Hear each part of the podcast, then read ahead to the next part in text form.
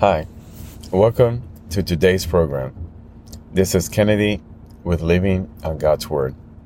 Today we're going to be reading Psalm chapter 96 from the Jesus Bible, NIV edition, review key takeaways, and we'll end our session with a prayer. Sing to the Lord a new song. Sing to the Lord, all the earth. Sing to the Lord, praise his name. Proclaim his salvation day after day Declare his glory among the nations, his marvelous deeds among all peoples. For great is the Lord and most worthy of praise. He is to be feared above all gods. For all the gods of the nations are idols. But the Lord made the heavens. Splendor and majesty are before him. Strength and glory are in his sanctuary. Ascribe to the Lord, all you families of nations. Ascribe to the Lord glory and strength. Ascribe to the Lord the glory due to his name. Bring an offering and come into his courts. Worship the Lord in the splendor of his holiness. Tremble before him, all the earth. Say among the nations, The Lord reigns. The world is firmly established, it cannot be moved. He will judge the peoples with equity. Let the heavens rejoice let the earth be glad. Let the sea resound, and all that is in it. Let the fields be jubilant, and everything in them. Let all the trees of the forest sing for the joy.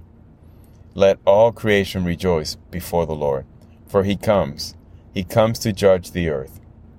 He will judge the world in righteousness, and the peoples in his faithfulness. This is the end of Psalm chapter 96.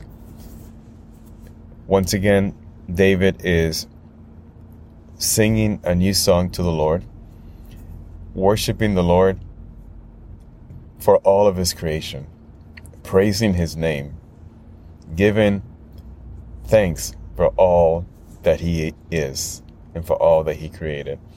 So let us pray. Father, thank you above all for being our God. Thank you for creating the heavens and the earth, the nations Lord, thank you for your strength, for your name, for your courts. Thank you for reigning over us, Father God.